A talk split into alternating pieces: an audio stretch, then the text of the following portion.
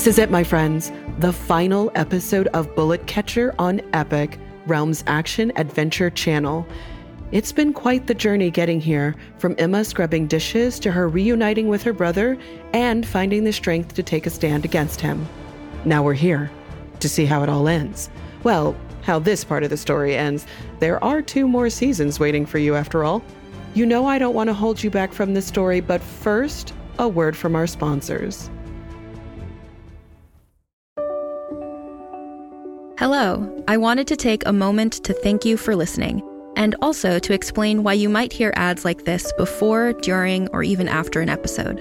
We're a small but mighty team here at Realm, and to help fund our shows, we promote products or services that we think you'd enjoy from a variety of sponsors. If any of our ads interest you, one of the best ways to support us is by visiting the link or using the promo code in the ad. It's pretty much a win win since you can get some great deals and we can keep making awesome shows like this one. You can also visit realm.fm slash partners for more information about our sponsors and how to access the different promotions. Thanks again for joining us in our corner of the universe. Listen away.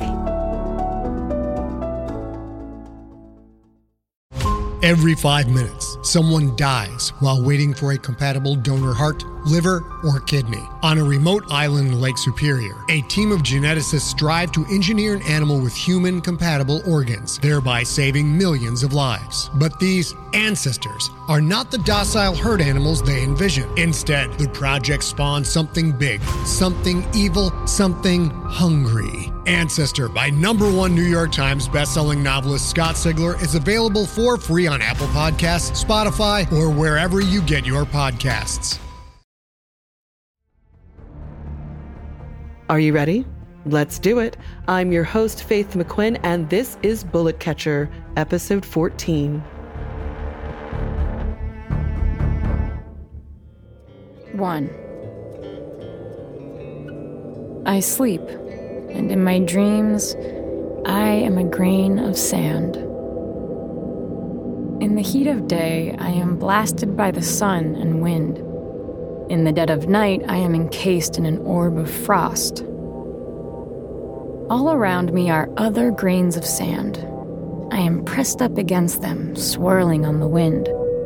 But I'm alone, carried on the wind over dunes and off the edges of plateaus. Below, I recognize Lobo's Mountain. I watch our horses galloping along the winding path between the dunes like golden sails. As a speck of sand, I pass through the bustling streets of Las Pistolas, the people taking cover as the storm I ride gathers strength. I pass over the homestead of my youth, still on fire after all these years. I watch as a hooded old man kicks in the blackened door and rushes in. On the wind, I scream out and am blown farther into the desert. I pass the iron gates of the orphanage, now tarnished and bent. The windows of the dormitory and church and schoolhouse are empty, and the roofs caved in.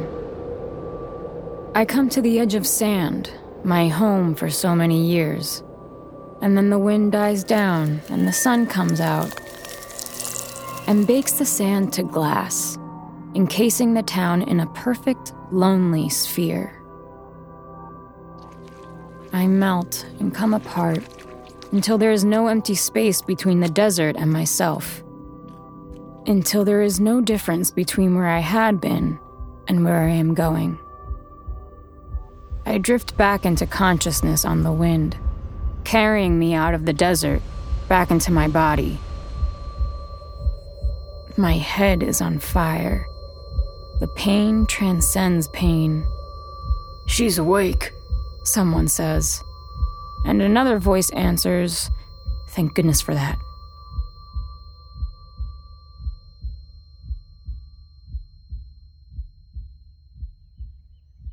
I open my eyes. I'm in a bed.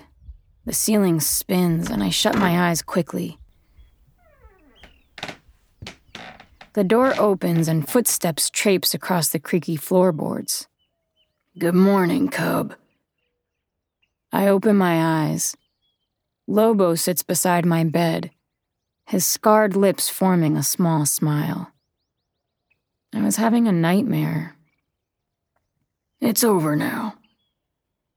And then it all comes back to me them cutting off my finger, the shootout in the pump station, and Hartright.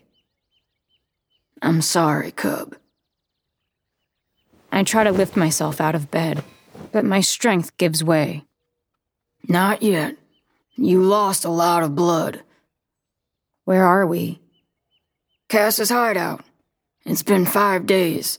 We weren't sure if you were going to make it. What now? Now you rest. That's all you have to worry about. But what about the gunslingers? What about Nico and Cloak? They'll be looking for us, to be sure. For now, let them look. Will they find us? Eventually. Nico knows of this place. He's been here. But it might take him some time to suss out that it's here where we've chosen to hide. And he'll have his hands full for a little while. Because of the water. Not just that, he says. There's something you should understand. Nico is a powerful man in Las Pistolas, but he's not powerful everywhere. What do you mean? I don't know what kind of impression he gave you, but he's not in charge of the gunslingers. Sure, he's the boss down here, but he answers to gunslingers in the Northland, across the border. They're going to want answers as to why the water has stopped flowing. They're going to want to know how one young woman and a few old timers managed to gum up the work so bad. And they're going to want to know where his loyalty lies with you or them. There's more dissent among the gunslingers than you might think. Hard to wrangle people who are used to living on their lonesome, who only banded together anyway to kill the likes of Cass and me. Now that we're all but gone, what now? Why stay together? Look at Hartright. Guess she showed him. So, what are you trying to say? I'm trying to say that between you and Cloak and the gunslingers, if it comes down to choosing sides, I'm not so sure Nico picks them over you. And he means, Cass says from the doorway, that the other night we all made a much more powerful enemy than Nico. They leave so I can rest. All I want to do is sleep, but I can't stop thinking about Hartright. I was so young when I lost my parents, too young to remember much of anything beyond a few scattered moments. What I've learned from losing Hartright, someone I didn't understand until it was too late, is that when it comes to those you love, death and separation weigh heavier, hurt more, the older you are. When you're young, there's the feeling that whomever you've lost could someday return, because lost implies that whoever's gone can be found. But when you're older, death means forever. When I wake next, it's daylight, but I'm not sure if I've been asleep hours or days. The strength in my arms and legs tells me the latter. I ease out of bed and dress.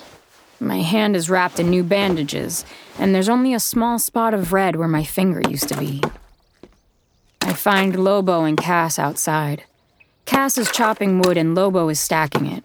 When he hears the door swing shut, he turns and gives me a small smile. "You've finished grieving, he says, dropping a load of wood onto the stack. I have, I say. Good. Grief is important, but it has its place. For now, push it down. In the coming days, it will not help us. You mean I did a little scouting yesterday. Cass says, They're coming this way. Nico and Cloak. And they're bringing a posse with them. Her leg is wrapped in a bandage where she was shot, but it doesn't seem to bother her too bad. What do we do? Cass glances at Lobo and says, We can run or we can fight. He looks my way and says, I don't know about you, Cub, but I'm sick of running. Cass reckons we have a day before they arrive, and then they'll have to wait for the sandstorm to die down. It'll be dark. We'll be outnumbered. And I'm afraid of seeing Nico again. I'm afraid that if it comes down to it, I won't be able to pull the trigger, and he will. Lobo and I sit on the ground among the trees. Birds sing and flutter, unseen through the branches. Your thoughts are scattered, he says. How could you tell? Because I know you, cub. You are always looking over your shoulder to the past. And that's good. It is good to reflect, to examine one's failings and fears. But the past is only a lesson. The present is where we apply those lessons. Evening is coming and the air is already growing cool. A shiver runs through me. I was thinking about seeing Nico again. About what you said before about not knowing if he'd choose the gunslingers over me. And what do you suspect he'd do? I think he'd kill me. He nods. Did Cass tell you about this place? About what it is? Only that her son died here. Our son. Your son? Alejandro? His eyes go big at the sound of his name. That's right. Alejandro. He takes a moment to gather himself. In our lives, we are faced with a multitude of choices hundreds, thousands every day. Some important, most insignificant. But much of the time, we don't understand which is which until long after, until we understand in full the consequences of our decisions. In this place, many years ago, I made a decision that cost my son his life. I fought when I should have run. Later, I lost Cass because I chose to run instead of fight. I don't understand. The consequences of my choices hurt the two people I loved most in this world. And it took me a long time to come to terms with the fact that I did not make those decisions because of a lack of love for them, but for a lack of foresight. Cub, I don't know what's going to happen tomorrow, but come what may, you should know that you are loved. I turn away so he doesn't see my tears, and I can't look him in the eye when I say, I love you too. Lobo. When I turn back to face him, he's smiling his not quite smile. I suppose Cass told you my real name? I nod. Good. I've been running from it for a long time. Like I said before, it's time for me to stop running. As we've talked, night has fallen. The air is icy cold. The birds have retreated to their nests and burrows, and the only sound is the wind howling over the oasis, stirring the desert sand. I'm scared, I tell him.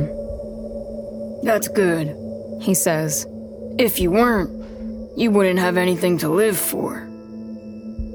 When you're ready, you should get some sleep. The skies will clear before dawn, and we'll need our rest. Then he stands and heads back toward Cass's cabin. Behind where he was sitting is a tree with writing carved into it. But it's not a name like Alejandro's tree, it's a poem. Let there always be life here, where so many died. I run my fingers over the inscription. Then I click open the strap of my holster and draw the gun. I run my thumb over the worn metal stained with my blood. And then I crouch and place it at the foot of the tree. The wind has died down, and the silver moon peeks through the cloud of sand overhead. Not long now. This episode of Epic is brought to you by Wild Grain. I want you to take a moment and imagine the smell of fresh baked sourdough bread filling your house. Or maybe it's croissants if that's more to your liking. Now, what if I told you that you could get this delicious experience without covering yourself in flour and without leaving your house? Well, you can if you order from Wild Grain. What's Wild Grain? Well, it is the first ever Bake from Frozen subscription box. You get sourdough breads, fresh pastas, and pastries that go from your freezer to your oven and ready to serve in 25 minutes or less. I just got my first box and it had three different sourdough loaves, biscuits, croissants, and two different kinds of pasta. I made the orange cranberry biscuits right away, and I cannot tell you how wonderful my house smelled, and they tasted even better. Scallops and wild grains fresh fettuccine is on the menu for this week, and I plan to pair it with the olive oil ciabatta loaf. Doesn't that sound so good? If you're a carb lover like me and you want good carbs free of preservatives and artificial colors and flavors, then you'll want to get a subscription right away. And now you can fully customize your wild grain box so you can choose any combination of breads, pastas, and pastries. You can even build a box of only breads, only pastas, or only pastries if you'd like. Plus, for a limited time, you can get $30 off the first box, plus free croissants in every box when you go to wildgrain.com slash epic to start your subscription. You heard me free croissants in every box, and $30 off your first box when you go to wildgrain.com slash epic. That's wildgrain.com slash EPIC. Or you can use promo code EPIC at checkout.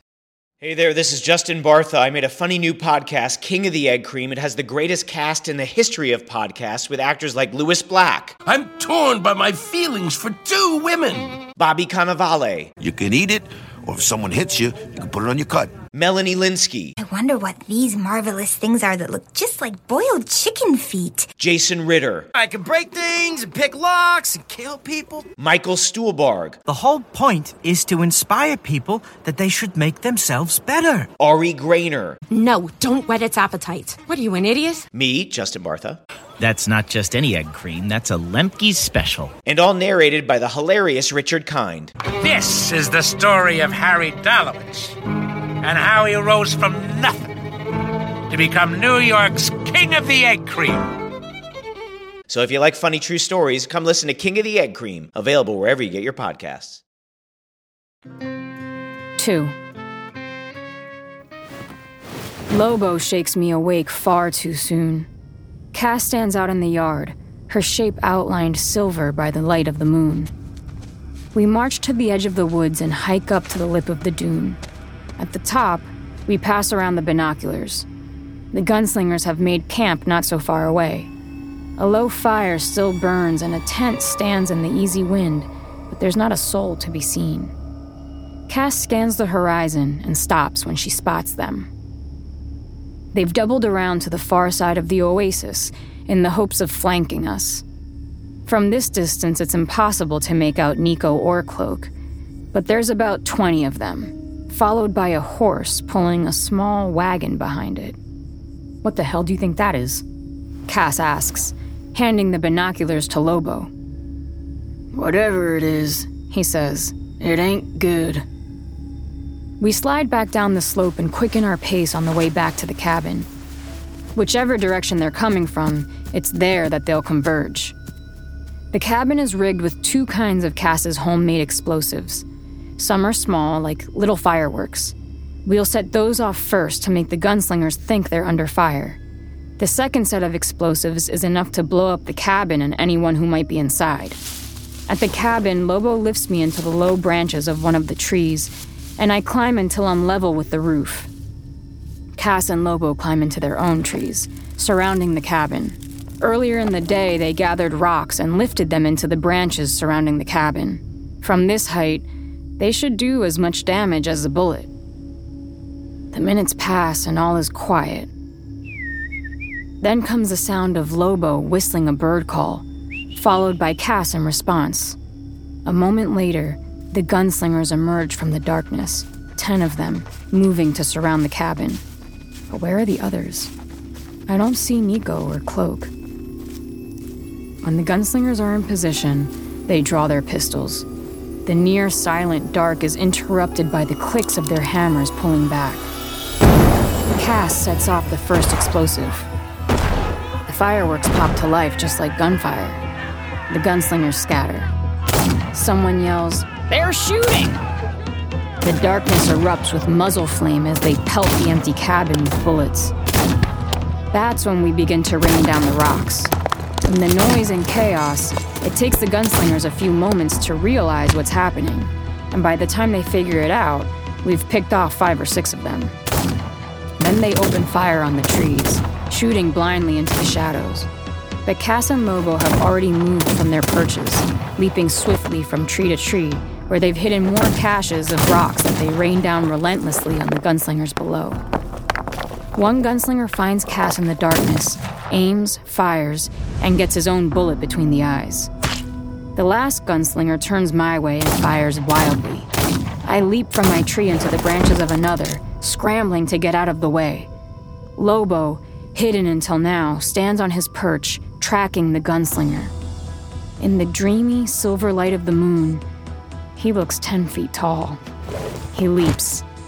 All I hear is the sound of the gunslinger's body collapsing beneath Lobo's weight, a strangled scream, the sound of a neck snapping, then silence. The gunslingers are strewn across the ground like tumbleweeds turned to shrapnel under wagon wheels. Lobo stands over the crumpled body of the last man, breathing steam. Cass leaps down from her perch. I half jump, half fall out of mine. You okay? He asks. I'm okay, I say. I'm fine. Quiet. Cass hushes, raising her hand. A moment passes, and then in the next comes the sound of dry brush snapping underfoot.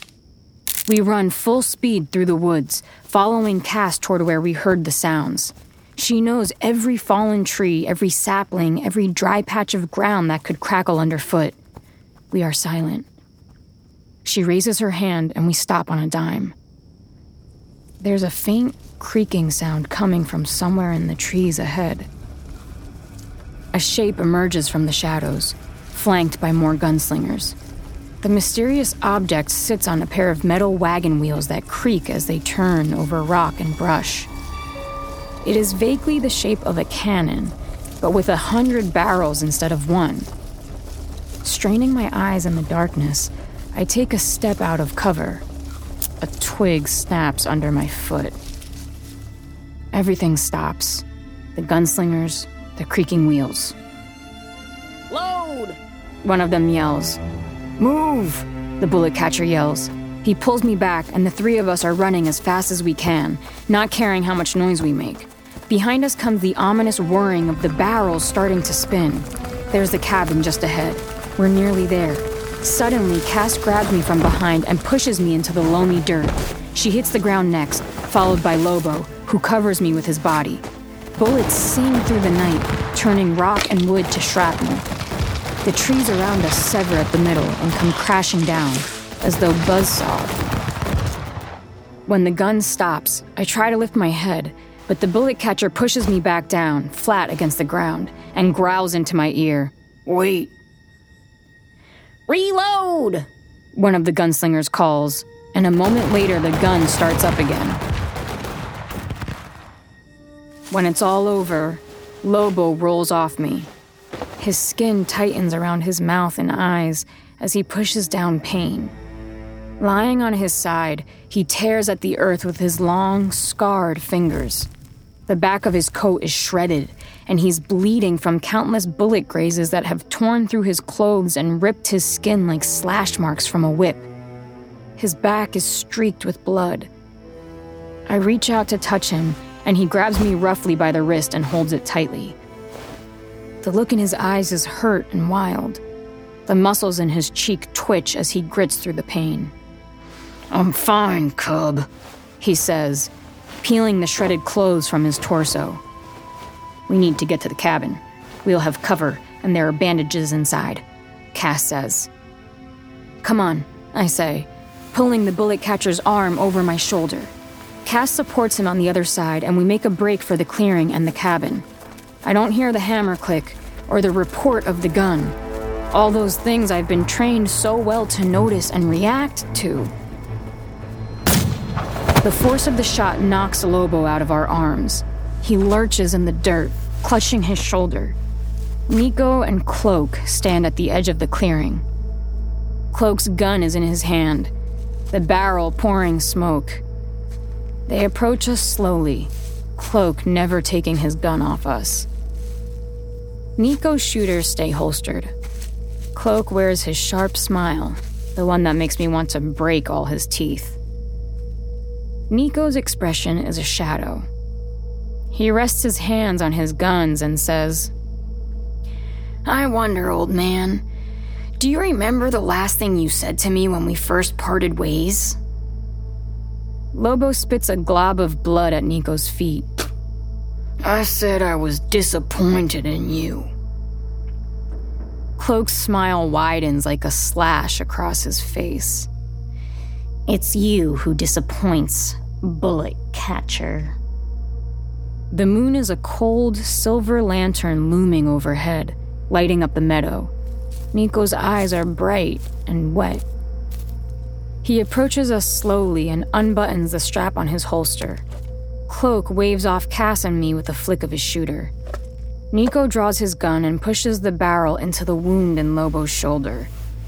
The bullet catcher grits his teeth to keep from howling. You took everything from me, Nico says. My parents, my childhood, and now you've tried to steal away my sister, too. And you had the audacity to say you were disappointed in me. Nico, I start. What? He screeches. His eyes are big and angry and full of tears. The bullet catcher didn't steal me. You left me. And then you chased me away. I watched you commit murder.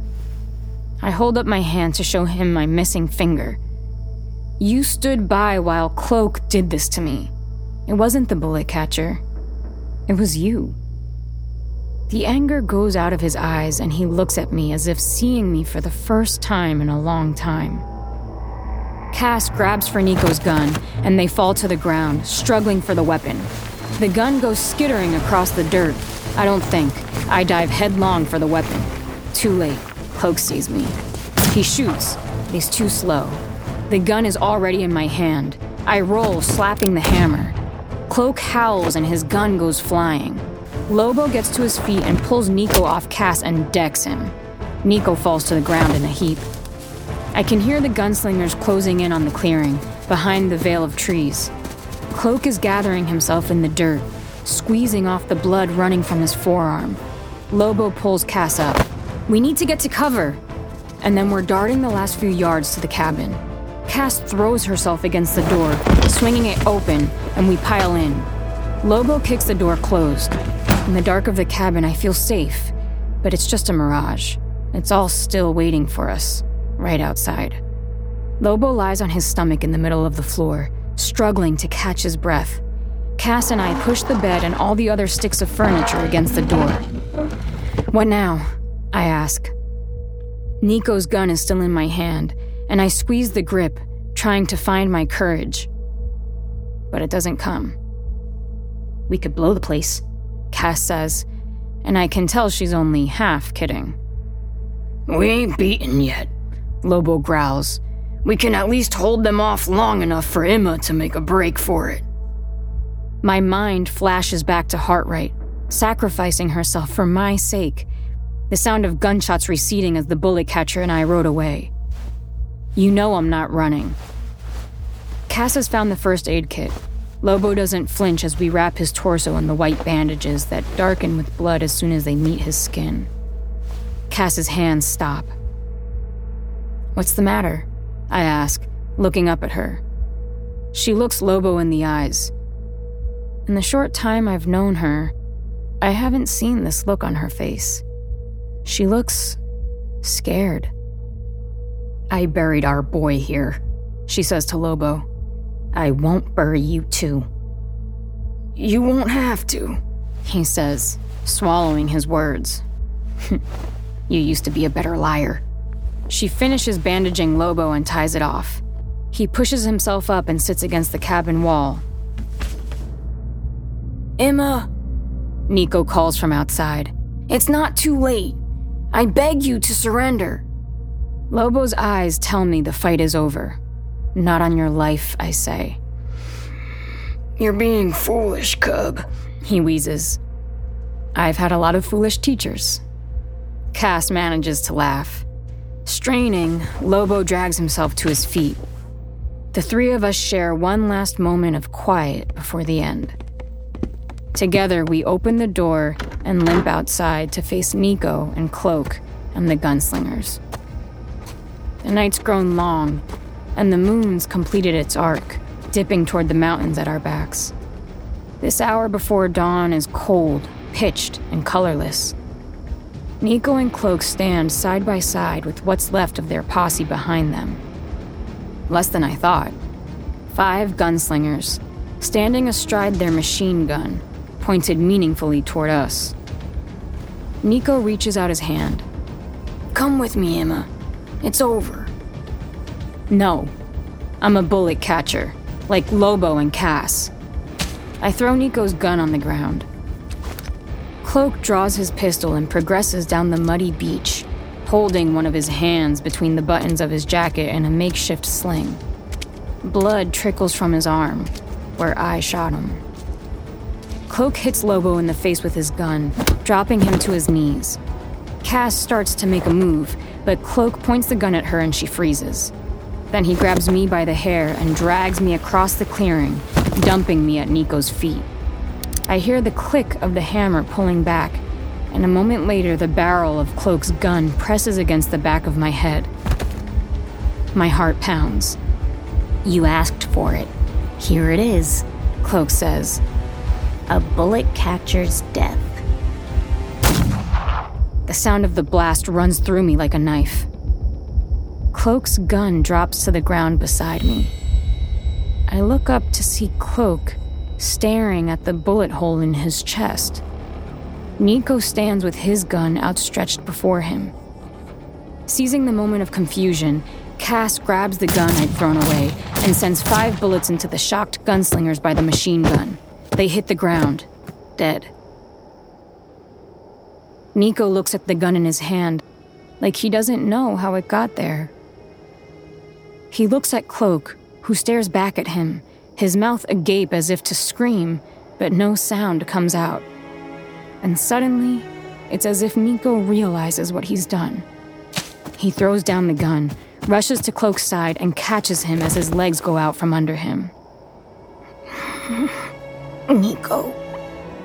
Cloak squeezes from his shocked, airless lungs. Nico falls to his knees, cradling Cloak in his arms. Tears stream down his cheeks and spill onto Cloak's face and shirt. Cloak's lips are colorless and trembling. Nico holds him tightly to his body, grasping, clutching at his clothes that slip through his fingers with Cloak's weight. Nico touches his forehead to Cloak's. His lips move quickly, whispering something too softly for me to hear. He wipes the dirt and sweat from Cloak's face with his shirt sleeve, and suddenly, almost unexpectedly, Cloak goes limp in his arms. Nico holds the back of Cloak's head in his hand, like a newborn baby, squeezing the dark strands of hair between his fingers. You killed him, Nico says as he gently closes Cloak's eyes. What? That's what I'll tell them when I get back to Las Pistolas. I'll tell them you killed him. And what about you? What'll happen to you? He swallows. It doesn't matter. Nico gets to his feet, cradling Cloak in his arms. I'm sorry, Emma. I'm sorry for what I did to you, for what I didn't do for you. I'm sorry I didn't turn out to be the man you hoped I'd be. Nico. He shakes his head. No more talking. Not now. But someday? Someday. Maybe. He turns and disappears into the woods. I could call to him. I could try one last time to make things right, but I don't have the words. I look at my palm and trace the circle of the bullet catching scar. I turn my hand over and trace the circle of the gunslinger tattoo. I'm too tired to think much, but I hope it's not the last time I see my brother. Minutes later, a dark horse crests the edge of the dunes and disappears, lost against the morning sun. And no sooner does he depart than the winds pick up and the sandstorm closes like a curtain over the oasis. Lobo puts his hand on my shoulder and squeezes. I turn and bury my head in his chest, and he holds me. All around us, the oasis eases out of the violence of the night before. The sun climbs higher over the horizon. The birds chirp softly, exchanging songs of the bullet catchers and gunslingers once more.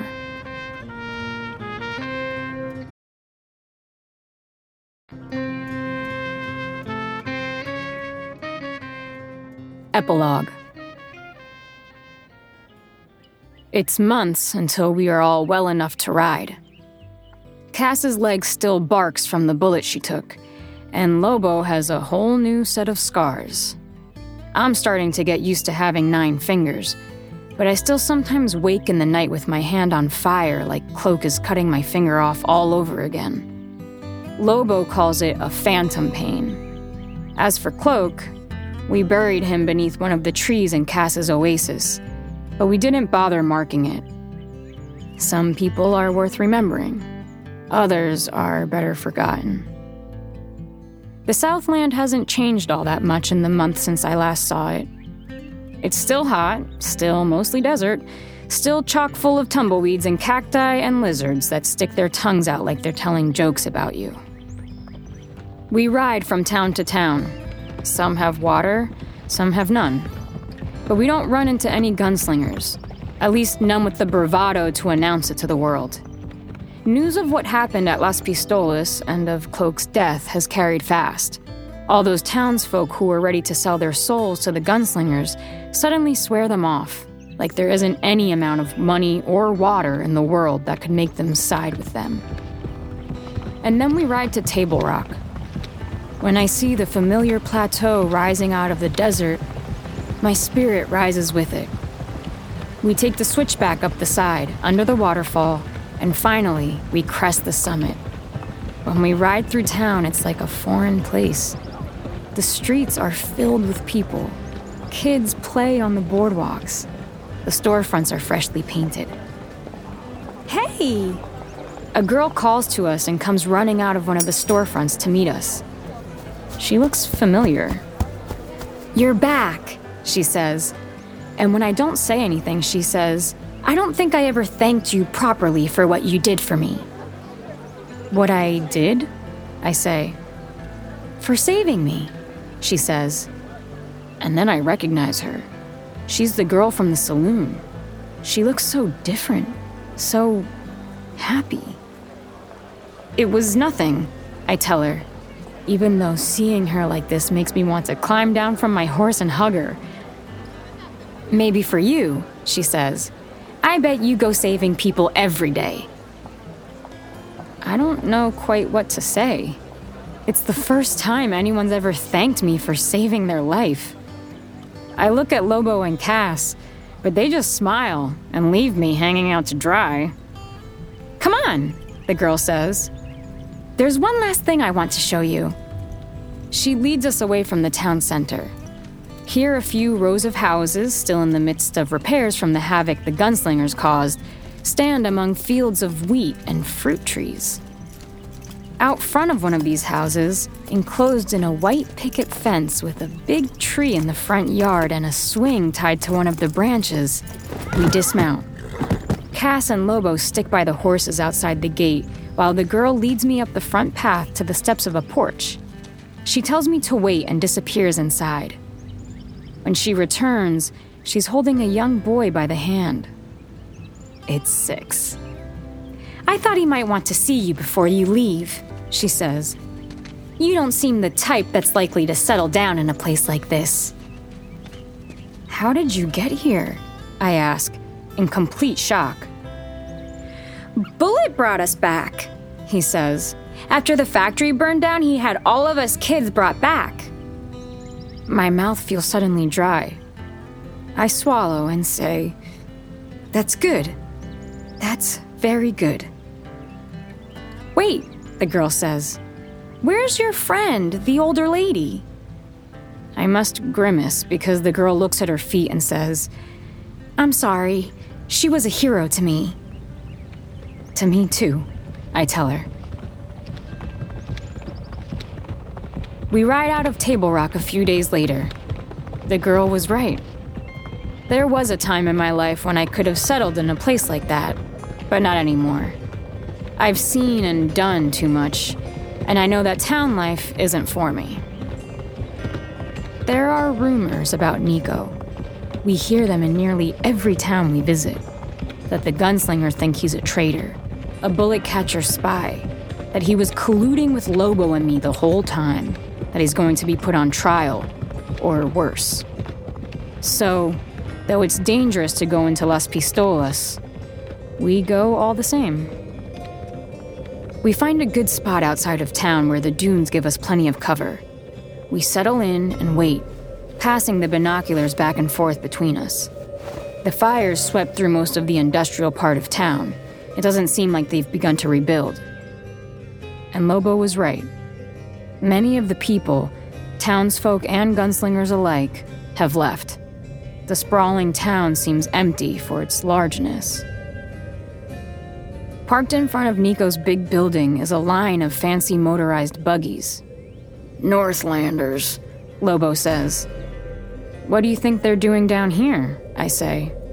Nothing good, says Cass. We wait for hours. It's near the end of day with the light fading when Lobo pushes the binoculars into my hands and says, Look. Through the binoculars, I watch Nico leaving his building. He's surrounded by people in fancy clothes, the like of which I've never seen before. And by the way he's being marched to the carriages, I'd say he looks like a prisoner. One of the Northlanders opens the carriage door. Nico takes a look around at what's left of Las Pistolas and climbs inside. Where are they taking him? The Northlands, says Lobo. He's in trouble, I say. So what? says Cass. So he's my brother. And if he's in trouble, I'm going to rescue him. The motorized buggies cough to life and drive out of town, heading north through the desert. A trail of dust swirls in their wake. The sun hangs low in the west, and the coolness of evening is approaching. Nico once promised me he'd someday show me the Northlands. He wasn't wrong.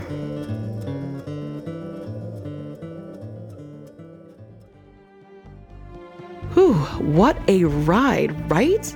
An epic showdown worthy of this show's name. But you remember those two more seasons I mentioned before, right? There is a lot more to Emma's story, so make sure you check out Bullet Catcher seasons two and three wherever you listen to podcasts. There's also more to come here on Epic. I won't give anything away, but get ready to leave the desert behind for something a little more virtual. I'll see you there. You're listening to Epic, Bullet Catcher. Created and produced by Realm, your portal to another world. Listen away.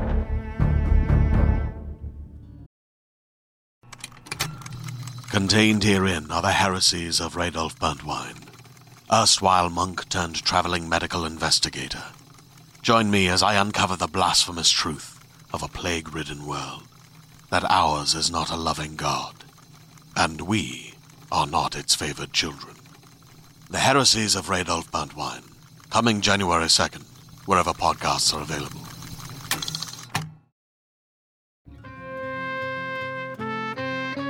Bullet Catcher is written by Joaquin Lowe, produced by Lydia Shama, and executive produced by Julian Yap and Molly Barton. Performed by Inez del Castillo. Audio produced, directed, and designed by Amanda Rose Smith.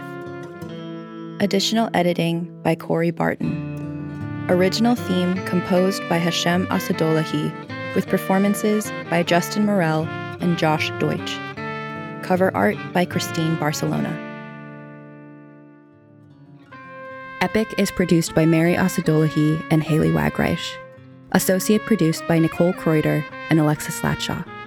Executive produced by Molly Barton and Marcy Wiseman. Hosted by Faith McQuinn.